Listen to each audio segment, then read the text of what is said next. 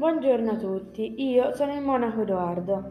Oggi è una bellissima giornata e vi voglio far vedere la bellezza e la maestosità dell'orto medievale e delle piante che ne fanno parte. All'entrata troviamo il paradiso dove ci accoglie l'albero cosmico, una magnolia piazzata al centro di un cerchio con un diametro di 3 metri, che rappresenta il numero della perfezione. Vi siete mai accorti che il 3 coincide con molte cose, come per esempio la Trinità, il passato, il presente, il futuro, i re magi con i tre regali e il simbolo della famiglia. Andando più avanti troviamo l'albero della luce e della scienza, un grande ulivo dove il numero principale è il 4, che coincide con le stagioni, gli evangelisti e i punti cardinali. Però moltiplicando 3 per 4 otteniamo 12. Anche questo è molto importante, poiché 12 sono le ore del giorno, i mesi dell'anno e quindi anche i segni zodiacali. Infatti, attorno ad esso sono rappresentati tutti e 12 con delle piante speciali per ciascuno di essi. Ah, ecco due pellegrini. Sentiamo cosa hanno da dirmi.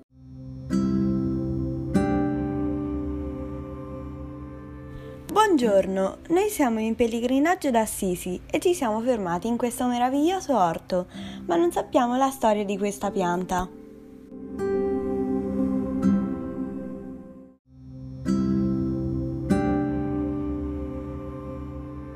Sono molto contento di rispondervi perché questa è la mia preferita. Quello è l'albero del bene e del male, cioè una pianta di fico chiamato così perché quando nel paradiso terrestre Adamo ed Eva hanno commesso il peccato originale, si sono coperti con una foglia di fico. Una curiosità.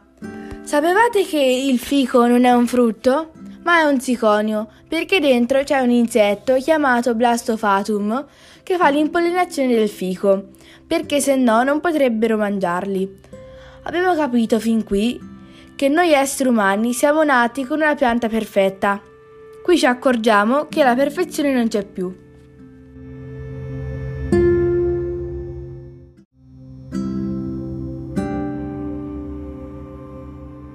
Sai invece la storia del nome del cipresso?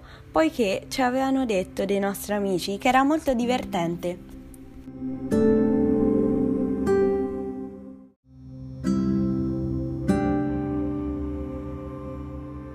Ma certo, come farei a non conoscerla? C'era una volta un bambino di nome Ciparis, a cui venne regalato un cervo dalle corna d'oro, con cui andava a caccia, però un giorno Ciparis si sbagliò e uccise il cervo. Così, distrutto dal dolore, va da Apollo che lo trasforma in un cipresso, perché aveva perso tempo per toccare il cielo. Questa leggenda ritorna perché oggi il cipresso è il simbolo del lutto.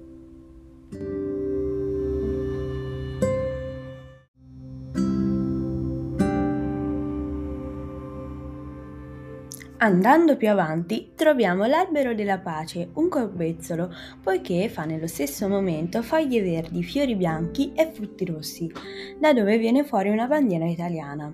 Successivamente arriviamo alle piante tossiche, l'albero della morte, perché il maschio non fa frutto ma è tossico, invece la femmina fa un frutto con dentro un seme tossico e mortale. Dopo troviamo un tiglio, dove nell'antichità la gente si riuniva per parlare, giudicare e condannare come in un tribunale. Infatti si chiama l'albero del giudizio. Arrivederci, ora è il momento di tornare a pregare. Ci rincontreremo un'altra volta.